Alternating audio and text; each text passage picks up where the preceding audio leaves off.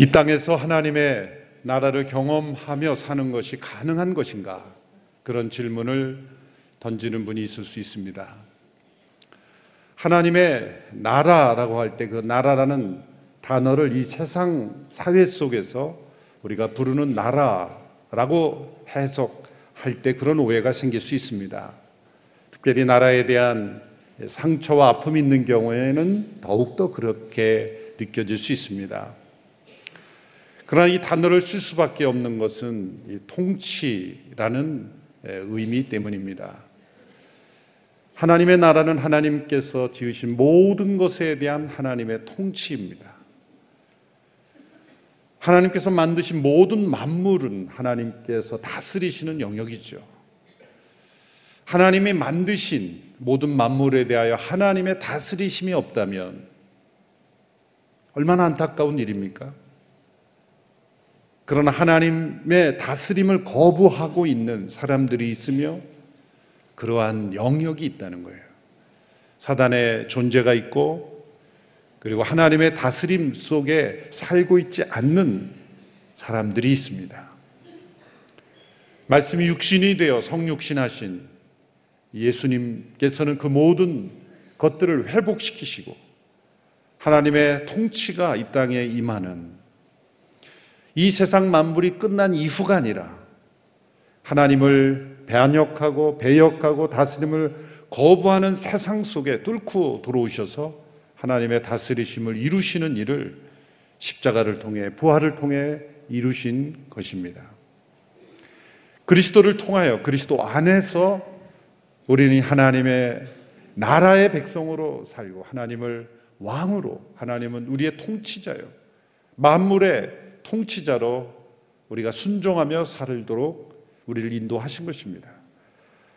원래 죄 없는 상태의 아담, 창조 직후 죄가 세상에 들어오기 전에 아담은 죄가 없었지만 그 죄가 없는 순수한 아담도 하나님께 순종함으로써 영원한 생명을 누릴 수가 있었습니다. 그 이노센트한 죄가 없는 순수한 아담도 순종함으로만 하나님의 다스림에 순종함으로써만 그 생명을 영원한 생명을 누릴 수가 있었던 것이죠. 하나님께 불순종과 반역을 행했을 때그 하나님의 다스리심을 잃어버리고 영원한 생명을 잃어버린 것입니다.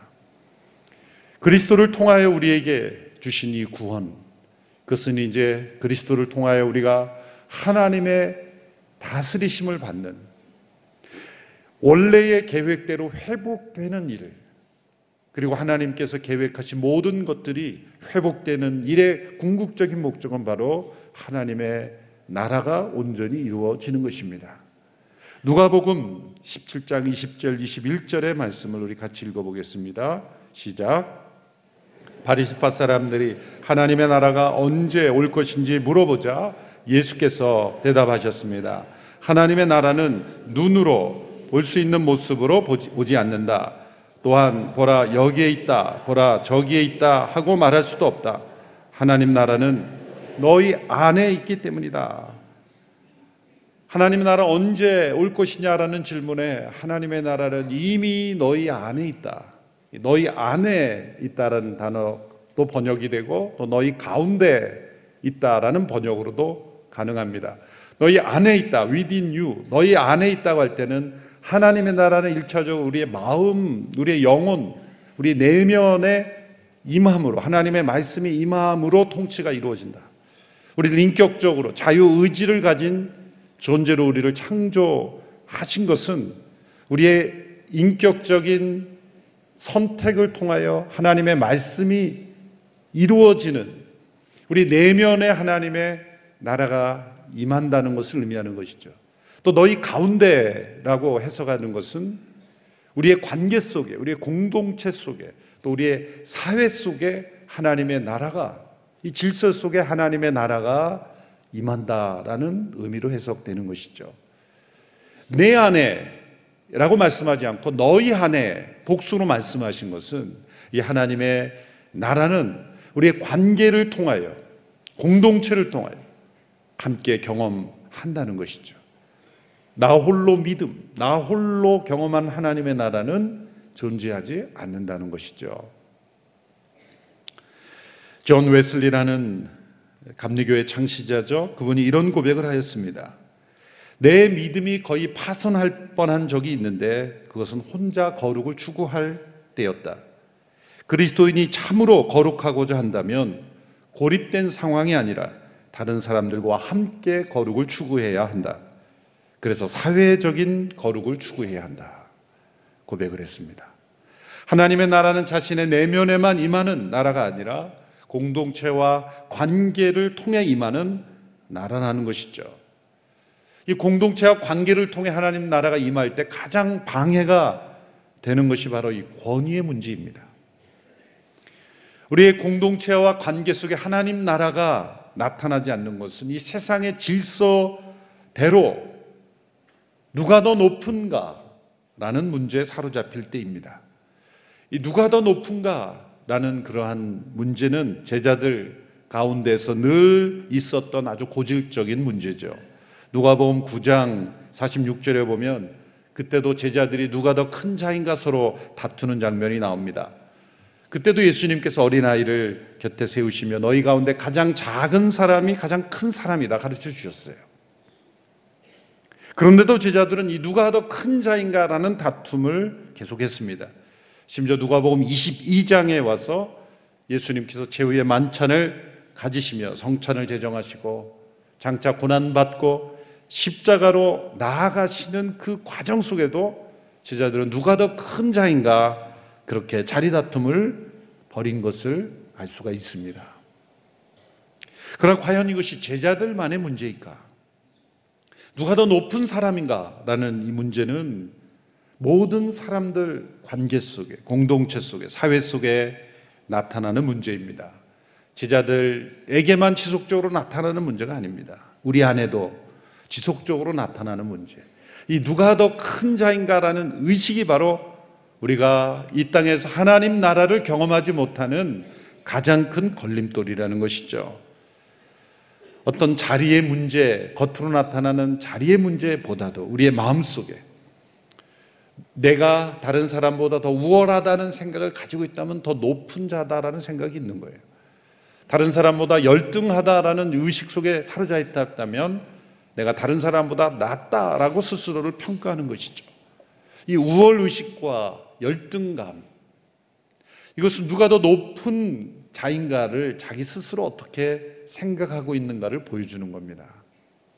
문제는 자기 자신뿐만이 아니라 다른 사람에게도 내가 더 당신보다 우월하다는 것을 인정해라 라고 강요하고 있는 것이고 또 다른 사람 앞에서 내가 당신보다 열등하다라는 의식 속에 살아가는 거예요.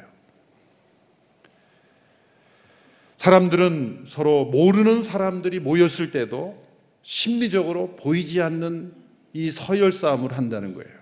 저 사람이 나보다 높은가, 낮은가?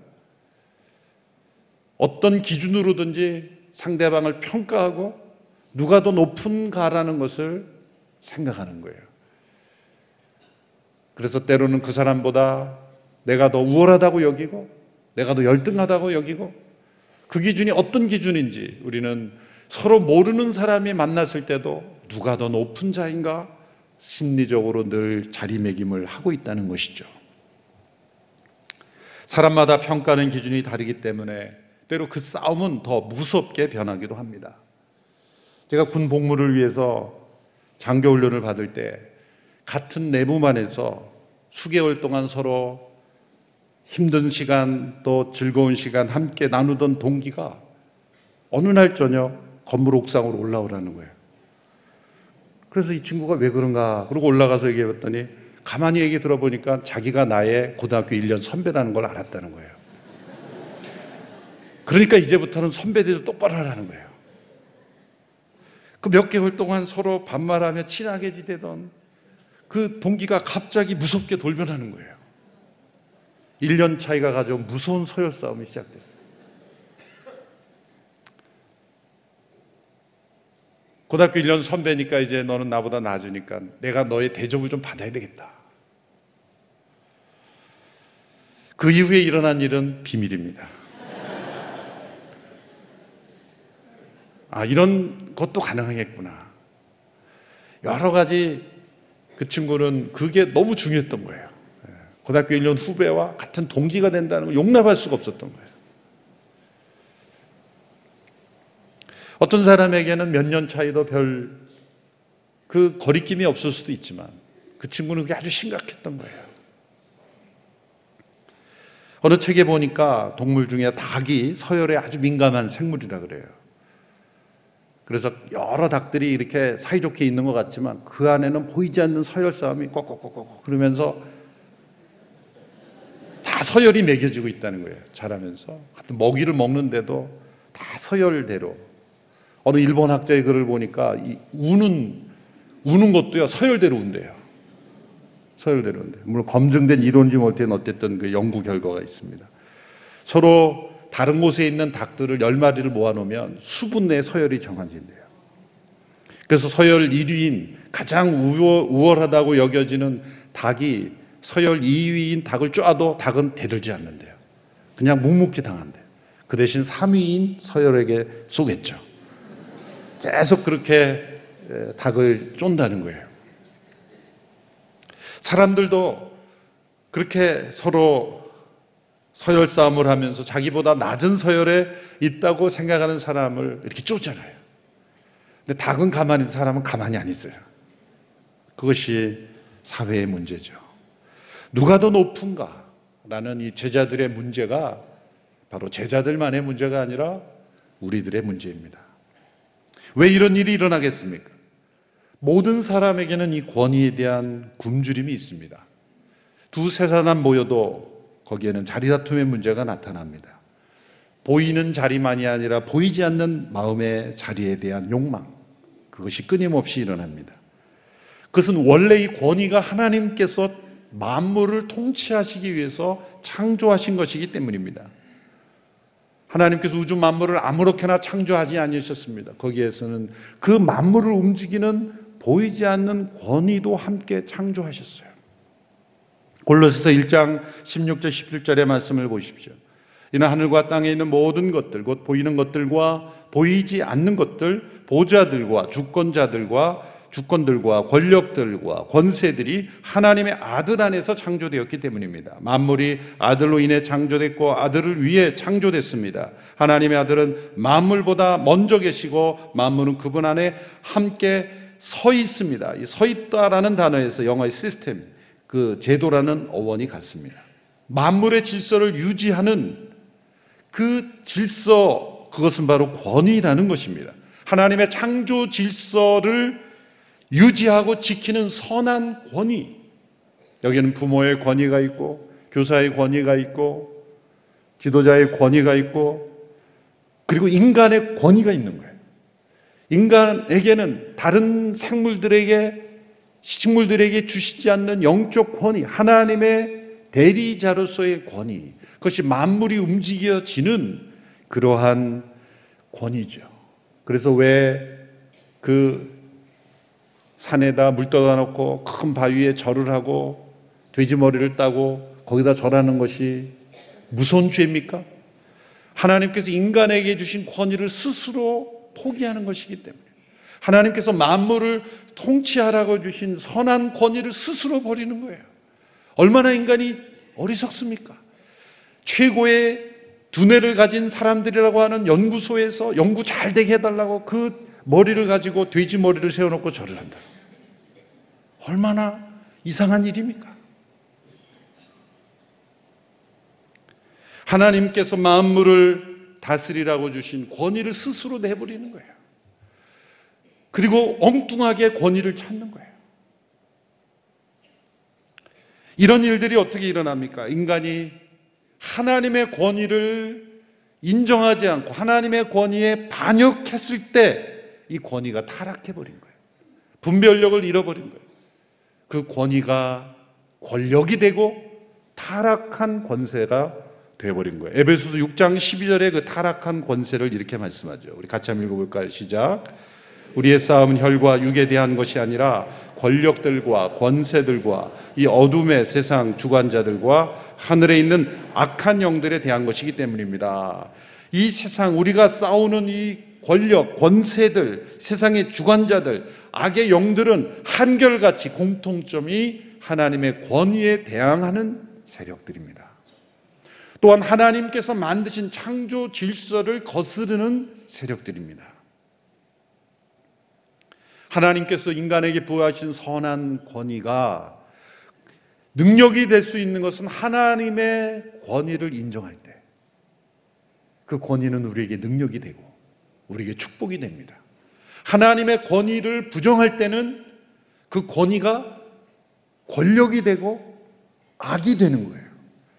악이란 어떤 인간이 세운 기준 이전에 하나님의 권위를 부정할 때 우리가 행하는 모든 것이 다 악이 돼 버리는 거예요. 왜 우리에게 주어진 권위를 남용하고 자기를 위해서 이용하고 다른 사람을 괴롭히는 데 사용하고 그리고 만물의 질서를 혼란하게 만드는 권위가 되기 때문입니다. 예수님께서 광야에서 시험을 받으실 때 마귀가 예수님을 유혹했던 것이 바로 세상에 권세를 주겠다는 거예요. 하나님께서 주신 선한 권이 필요 없다. 세상을 지배하는 타락한 권세만 있어도 나와 타협을 하면 세상을 정복할 수 있다. 세상 권세의 그 타락과 타협을 하라고 한 것이죠. 그 모든 것이 완전히 드러난 사건이 십자가죠. 세상에서 가장 선하고 의로우신 분이 오셨을 때 세상의 악한 권세는 그분을 십자가에 못 박았어요. 그것은 하나님의 권위의 끝까지 도전한 것이죠. 세상을 다시 회복시키러 오신 하나님의 아들을 십자가에 못 박은 것은 하나님의 권위를 끝까지 인정하지 않은 사단의 최후의 발악이었던 것입니다. 그러나 도리어 하나님의 능력은 그 모든 것을 역전시키셔서 십자가를 통해 이 세상의 권세를 완전히 깨뜨리신 것입니다. 골로새서 2장 15절의 말씀 같이 읽어보겠습니다. 시작. 또한 십자가로 권력들과 권세들을 무장 해제시키시고 그들을 공개적인 구경거리가 되게 하셨습니다. 십자가는 바로 이 세상에 타락한 권세를 무력화시킨 무장 해제시킨 사건입니다. 그리고 바로 그리스도께서 하나님의 모든 권위의 주인으로 드러나게 하신 사건이에요. 부활을 통해 죽음의 권세를 깨뜨리셨고 부활을 통해 세상의 모든 권세가 무력화되었다는 것을 보여주는 거예요. 우리는 그것을 체험하고 믿고 주장하며 살아가는 거예요. 십자가에서 죽으시고 부활하신 예수께서 하늘과 땅의 모든 권세를 하나님께로부터 위임받아서 이 땅에 하나님의 권위가 나타나는 그러한 일들을 나타내고 계신 거예요. 마지막 최종적으로 하나님의 모든 권위가 회복되는 그날에는 하나님을 대적한 모든 것들은 다 불에 타 없어질 것입니다. 하나님의 권위를 끝까지 거역하다 불에 타 사라지는 세력에 포함될 것인가? 아니면 이 땅에서 하나님의 권위 가운데 순종하며 살다가 하나님의 권위를 높이고 하나님의 권위를 대행하고 하나님의 권위와 함께 세상을 심판하고 다스리는 역할을 살 것인가? 이 두 갈래길에 우리는 서 있는 것입니다. 이성적으로 판단해도 어느 편에 서야 될지는 너무 분명하잖아요. 하나님의 권위에 대항해서 멸망할 것인가? 하나님의 권위에 순종하며 영원히 살 것인가? 너무나 이 분명한 길을 왜 택하지 않을까요? 그 영혼 속에 하나님을 대적하는 세상의 악의 영의 영향 속에 있기 때문이에요. 여러분 왜 기도하지 않습니까? 하나님의 권위에 대한 반항이에요. 육신이 약해서 기도 못하는 게 아니에요. 속이 악해서 기도하지 않는 거예요. 우리 마음속에 기도를 거부하고 하나님의 권위를 인정하지 않는 모든 것들은 다 무너져야 합니다. 그것이 성령 충만입니다. 예수님께서 자신의 권위에 대하여 이 세 가지 태도를 늘 강조하시죠. 첫 번째 예수님은 자신의 권위가 자신의 권위가 아니라 하나님의 권위라는 것을 강조하셨어요. 나는 내 뜻대로 행하지 않는다. 다시 오실 때도 아버지의 뜻에 따라 다시 온다. 모든 것은 아버지의 뜻과 권위에 순종한다는 걸 말씀하셨어요. 그래서 두 번째로 자기에게 영광이 돌려 높아지지 않도록 주의하셨어요. 세상의 권세는 언제나 사람들로 하여금 스스로 높아지는 것에 목적을 둡니다. 그러나 진정한 권위는 하나님께만 영광이 되도록 하는 것이죠. 어떤 지도자가 진정한 권위자인가 아니면 권력자인가는 무엇을 통해 합니까? 자기 스스로 영광을 받는 자는 세상의 권세와 타협한 자예요. 하나님께만 영광이 돌려지는 사람은 바로 하나님의 권위를 위임받아 사용하는 지도자인 거예요. 어떤 지도자이건 설교자이건 영향을 받되 여러분 그 사람에게 주목하지 마시고 진정한 권위이신 하나님께 주목해야 거예요. 우리는 중매자일 뿐이에요. 진정한 신랑이신 예수님께 중매해 주는 역할이다 그랬어요. 중매해 주는 자가 신랑인 것처럼 하면 되겠어요? 신랑이 돋보여야지 신랑 친구 들러리가 돋보이면 되겠습니까? 어떠한 사역자건 어떤 지도자이건 하나님께 영광이 되는 그러한 관점을 가져야 된다는 거죠. 지도자 스스로도 그래야 되고 따르는 모든 사람들도 하나님의 권위, 하나님께 영광을 올려 드려야 되는 거예요. 예수님은 그 권위를 다른 사람들을 섬기는 데 사용하신 거예요. 참된 권위는 다른 사람을 힘있게 해주고 살아나게 하고 그 사람들을 하나님께로 인도하는 데 사용합니다. 세상의 권세와 권력은 다른 사람들을 희생해서라도 자기의 권세를 더 많이 추구하는 것입니다. 예수님의 권위는 역사상 어느 누구보다도 더 강하게 나타났습니다. 왜 그럴까요? 스스로를 세우지 않고 하나님의 권위만을 나타냈기 때문이에요. 하나님의 권위는 지극히 높으신 분의 권위입니다. 하나님을 대적하는 자는 반드시 망합니다. 그러나 하나님의 권위를 순종하고 대행하고 그분께 영광을 올린 자들은 그 누구도 무너뜨릴 수 없습니다. 그런데 그 그분의 권위는 섬김을 통해 나타났다는 거예요. 오늘 본문 26절, 27절의 말씀을 보십시오. 같이 읽겠습니다. 시작. 그러나 너희가 그래서는 안 된다. 오히려 너희 중 가장 큰 사람은 가장 어린 사람과 같이 되어야 하고 다스리는 사람은 섬기는 사람과 같이 되어야 한다. 누가 더 높은 사람이냐? 밥상 앞에 앉아 있는 사람이다. 그를 시중 들은 사람이냐? 밥상 앞에 앉아 있는 사람이 더 높지 않느냐? 그러나 나는 섬기는 사람으로 너희 가운데 있다. 그러나 나는 섬기는 사람으로 너희 가운데 있다. 얼마나 충격적인 말씀입니까? 예수님께서 우리에게 보여주신 하나님의 나라는 하나님의 권위가 이 땅에 어떻게 나타났습니까? 굴림과 지배와 권력의 세상의 그런 권력의 형태가 아니라 섬김으로 그리고 십자가에서 죽으심으로 하나님의 권위가 나타났다는 거예요.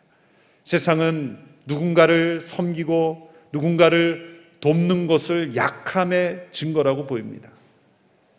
자기를 높이고 자기를 섬기게 하고 자기를 높이는 일을 할 때 사람은 내가 높다고 생각하고 그것이 권위라고 생각해요. 그러나 예수님은 지극히 높으신 하나님의 권위를 가지고 이 땅에서 섬기셨고 십자가의 죽으심, 낮아지심으로 하나님의 권위를 나타냈습니다. 우리 하나님은 지극히 높으신 권위를 가지신 분이에요.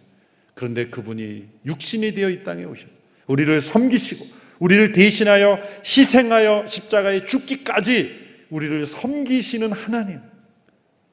세상에 군림하시고 하늘에서 우리를 무섭게 징벌하시며 통치하시는 하는 그런 하나님만이 아니라 우리를 징벌하시고 우리를 영원한 벌에 처하게 하시기 이전에 먼저 우리에게 회개의 기회를 주시고 낮아지시고 죽음으로써 우리를 섬기시는 그 하나님.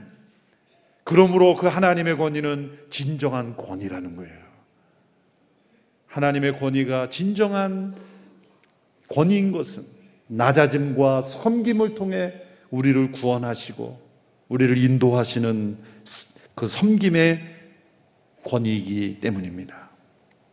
따라서 예수님께서 오늘 말씀을 너희, 너희가 그래서는 안 된다. 그건 뭡니까? 세상의 권세, 권력처럼 그렇게 스스로를 높이면 안 된다.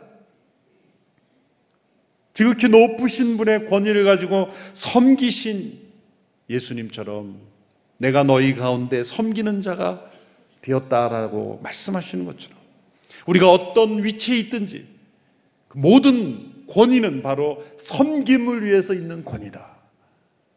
그때 바로 하나님의 나라가 너희 가운데 나타나게 될 것이다.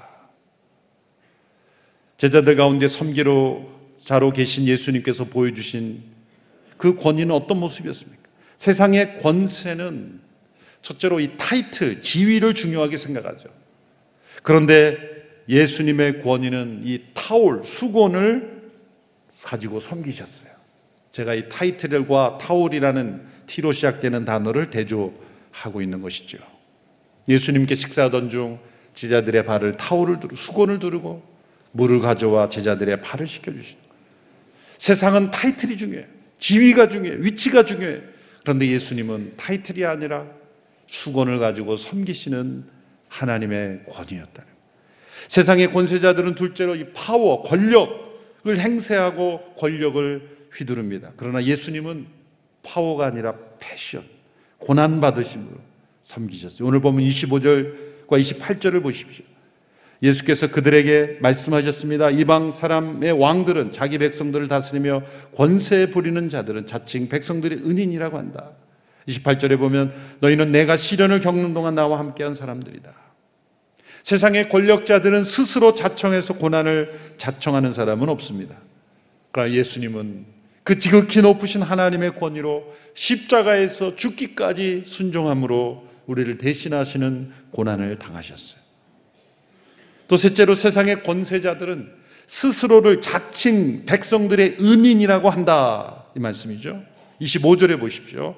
다시 보시면 예수께서 그들에게 말씀하셨습니다. 이방 사람들은 자기 백성을 다스리며 권세 부린 자들은 자칭 백성들의 은인이라고 한다. 그 당시에 왕조 시대에 자칭 백성들의 은인이라고 부르는 왕이 있었다 그래요. 그래서 백성들로 하여금 내가 너희들의 은인이라고 그렇게 나를 부르라 강요하는 거죠. 저 북쪽에도 그런 비슷한 사람들이 있었죠. 백성들을 의식화해서 모신가를 해주면서 나를 백성들의 은인으로 스스로 자칭하고 다른 사람들도 그렇게 부르라고 강요하는 거예요. 그게 세상 권력의 추악한 모습이에요. 정신적인 착취죠. 진정한 사랑과 돌봄과 섬김을 통해 모든 사람들이 은인으로 여기는 것이 아니라 자칭 백성들의 은인으로 만드는 거예요. 예수님은 사람들에게 나를 은인이라고 생각하라고 한 번도 말씀하지 않으셨어요. 그러나 예수님의 섬김과 십자가의 대속의 죽음을 통해 모든 사람들이 예수님을 은인으로 생각하잖아요. 자칭이 아니에요. 모든 사람들이 예수님을 은인으로 여기는 거예요. 26절의 결론의 말씀입니다. 같이 읽어보겠습니다. 시작. 그러나 너희가 그래서는 안 된다. 오히려 너희 중 가장 큰 사람은 가장 어린 사람과 같이 되어야 하고 다스리는 사람은 섬기는 사람과 같이 되어야 한다. 가장 큰 사람은 누구인가? 어떤 지위나 파워를 가지고 권력을 행사하고 그런 사람이 큰 자가 아니라 가장 어린 사람과 같이 되어야 한다. 여러분 예수님께서 어린아이를 하나님 나라의 교훈을 주실 때 많이 사용하셨는데 어린아이와 같이 된다는 게 어린아이의 모든 면을 말씀하시는 것이 아니죠 분명. 어떤 면일까요? 어린아이가 어떤 면에서 가장 큰 사람이 될 수 있을까요? 하나님의 나라가 어린아이와 같다라고 할 때 이 권위에 대한 어린아이의 태도를 말씀하시는 거예요. 여러분 이 가운데 가장 어린아이가 있다면 그 어린아이는 우리를 조종할 줄 몰라요. 권력을 만들어서 행사할 줄 몰라요. 세상의 권세에 대해서 무지하다는 거예요. 다른 사람을 차별하는 편견이 아직 없습니다. 다른 사람을 움직여서 자기 뜻대로 움직일 수 있는 능력이 없습니다. 자신을 은인으로 만드는 그런 기술이 없습니다. 어린아이, 세상의 권력, 권세에 낯설다는 거예요. 아직도 그게 모른다는 거예요. 그런 어른이 되면 어떻게 법을 만들어서 내가 원하는 대로 세상을 조종하고 다른 사람들이 지배할 줄을 아는 거예요. 그게 세상의 권세를 배운 거예요. 어린이처럼 그렇게 세상의 권세에 대해서 무지한 자로 세상에서 승리하는 것이 가능할까? 사람들은 그런 일을 잘 보지 못했기 때문에 불가능하다고 여깁니다. 그러나 하나님이 살아계시기에 세상에서는 어린아이 같이 사람들이 무시하는 것 같지만 살아계신 하나님께서 모든 권위를 가진 분께서 그 영혼을 보호하시고 사용하시고 귀하게 사용하실 줄로 믿습니다. 세상의 권세와 권력에 대해서는 어린아이가 되라. 그것이 하나님 나라가 이 땅에 임하는 통로고 지극히 큰 자가 되는 것이다. 큰 자가 되기 위하여 섬기라는 게 아니라 누군가를 섬기고 있다면 어린아이처럼 세상을 살아가고 있다면 이미 하나님 나라의 큰 자가 되어 있다는 것이죠. 29절 30절의 말씀을 보십시오. 그러니 내 아버지께서 내게 나라를 맡겨주신 것처럼 나도 너희에게 나라를 맡긴다. 너희는 내 나라 안에 들어와 내 밥상에 앉아 먹고 마시며 보좌에 앉아 이스라엘 열두 지파를 심판하게 될 것이다. 이 그리스도 안에 있는 하나님 나라의 백성들은 주님 나라 안에서 보좌에 앉아 함께 다스리는 일을 하게 될 것입니다. 이 땅 가운데 주님께서 우리에게 맡기신 권위를 올바르게 사용함으로 섬김을 통해 사용함으로 하나님 나라 우리 가운데 임하는 역사가 일어나게 되기를 원합니다. 어린 아이처럼 그렇게 하나님의 나라의 권위를 회복하는 그런 우리 모두가 되기를 주님의 이름으로 축원합니다. 기도하겠습니다. 이 땅에서 하나님 나라를 경험하기를 원합니다. 우리의 공동체 속에 이 사회 속에 주님께서 말씀하신 대로 어린 아이처럼 살아가기를 원합니다. 세상의 권세와 권력에 대하여 낯선 자로, 무지한 자로 하나님의 권위만을 인정하고 순종하며 살아갈 때 주의 나라가 우리를 통해 이루어질 줄로 믿습니다. 예수님의 이름으로 기도합니다. 아멘. 함께 영상을 보시고 비전 헌금에 함께 참여하겠습니다.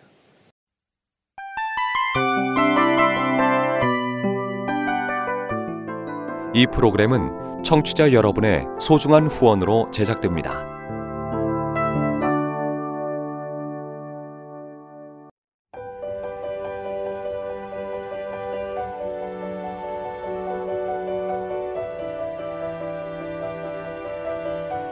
세상에는 수많은 교회들이 있지만 더 깊이 있는 말씀 강해를 찾기 위해 크기로만 교회를 선정하지 않습니다.